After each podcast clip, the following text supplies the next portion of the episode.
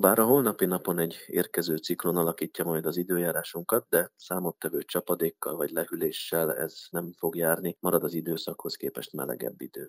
Még enyhébb időjárásra számíthatunk tehát a következő napokban. Mi az oka annak, hogy ilyen időjárási körülmények között könnyebben szedünk össze megfázásos felső légúti megbetegedést? A jelenlegihez hasonló felmelegedés mellett hajlamosabbak vagyunk alulöltözni, és kevésbé figyelünk oda általában az általános higiénés szabályok betartására, és mindez kaput nyithat a felső légúti fertőzéseket okozó vírusok behatolásának, és bizony kedvezőbb fejtételeket teremthet mind az influenza, mind az úgynevezett influenza-szerű megbetegedések és a koronavírus fertőzés kialakulásának is, amelyek szintén természetesen felső légúti tünetek, köhögés, torokfájás, akár lázas állapot formájában jelentkeznek. Mint minden vírusos nyálkahártya fertőzés, a közönséges nátha is meg tudja gyengíteni a nyálkahártyák immunvédelmét, és bakteriális felülfertőzés alakulhat ki ezeknek a talaján, így például egy gennyes mandulagyulladás, hörkhurut, középfülgyulladás vagy arcüreggyulladás is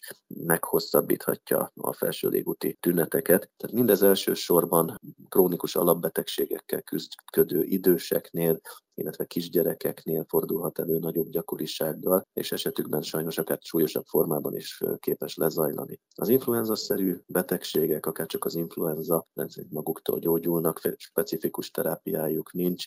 A gyógyulást meg lehet gyorsítani átnyugalommal, pihenéssel, bőfolyadékfogyasztással, C és a D vitaminok pótlásával. Hogyha valaki felső légúti tüneteket észlel magán, és továbbra is rendszeresen bejár a munkahelyére, vagy akár az iskolába, akkor nem csak, hogy a vírusfertőzést teszi elhúzódóvá, de megágyazhat ezeknek az említett bakteriális felülfertőzéseknek is, és hát ezen kívül természetesen nem utolsó sorban meg is fertőzheti a munkatársait vagy iskolatársait. Tehát érdemes azért ilyen felső légúti hurutos tünetekkel, ha egy mód van rá otthon maradni.